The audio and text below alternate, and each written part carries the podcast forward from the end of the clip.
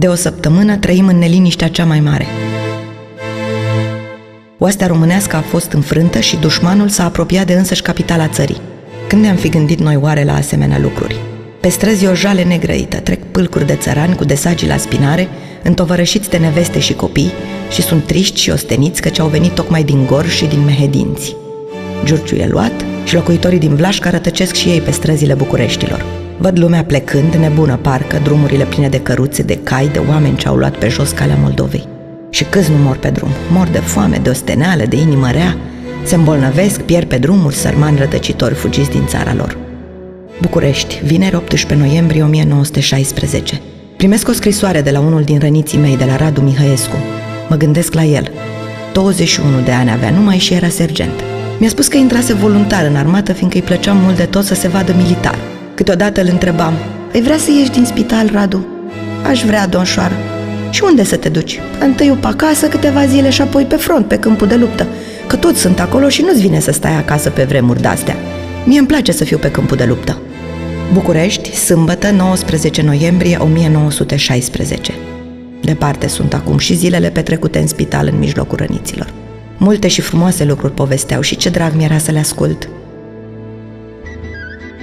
Moldoveni și reți și deștepți, munteni domoli și blânzi, olteni vioi și dârji, erau tineri veseli, încrezători în viață și în viitor. Unul cânta din fluier, Gurgu Nicolae, altul scotea din caval cântecele cele mai grele, cu toate că nu putea să se slujească decât de o mână, căci cealaltă fusese rănită. Îl chema Paraschiv Dumitru, era vesel și deștept. Din gură cânta sergentul Nică Berbec, știa cântece așa frumoase și așa de bine le zicea. Văd dinaintea mea pe veselul Ion Lazăr și pe Sandu Drăghici, care își povestea isprăvile, și pe Dumitru Marin, care ne făcea să râdem, pe Pricop, moldoveanul care multe știa despre Dumnezeu și despre toate cele sfinte, și pe Tache Dumitru din Călărași, rănit greu de obuz, dar așa de răbdător și de bun, că niciodată nu scosese un oftat de durere măcar. Tunul bubuie neîncetat. De azi dimineață mereu se aude. Dușmanii sunt la Bolintin, forturile Bucureștilor încearcă cea din urmă sforțare. Românii sunt hotărâți să lupte până la unul. Duminică, 20 noiembrie 1916, București. Azi dimineață ne vine zvonul că orașul s-a predat. Pe străzi, lumea se oprește și citește, pe hârtiile lipite de pereții caselor, poruncile ce s-au dat ca să se facă o primire cuvincioasă a celora care vin să ne stăpânească. Ziua a trecut, o zi tristă și muhorâtă de noiembrie, și ei n-au pășit încă în acest oraș de căpetenie al României.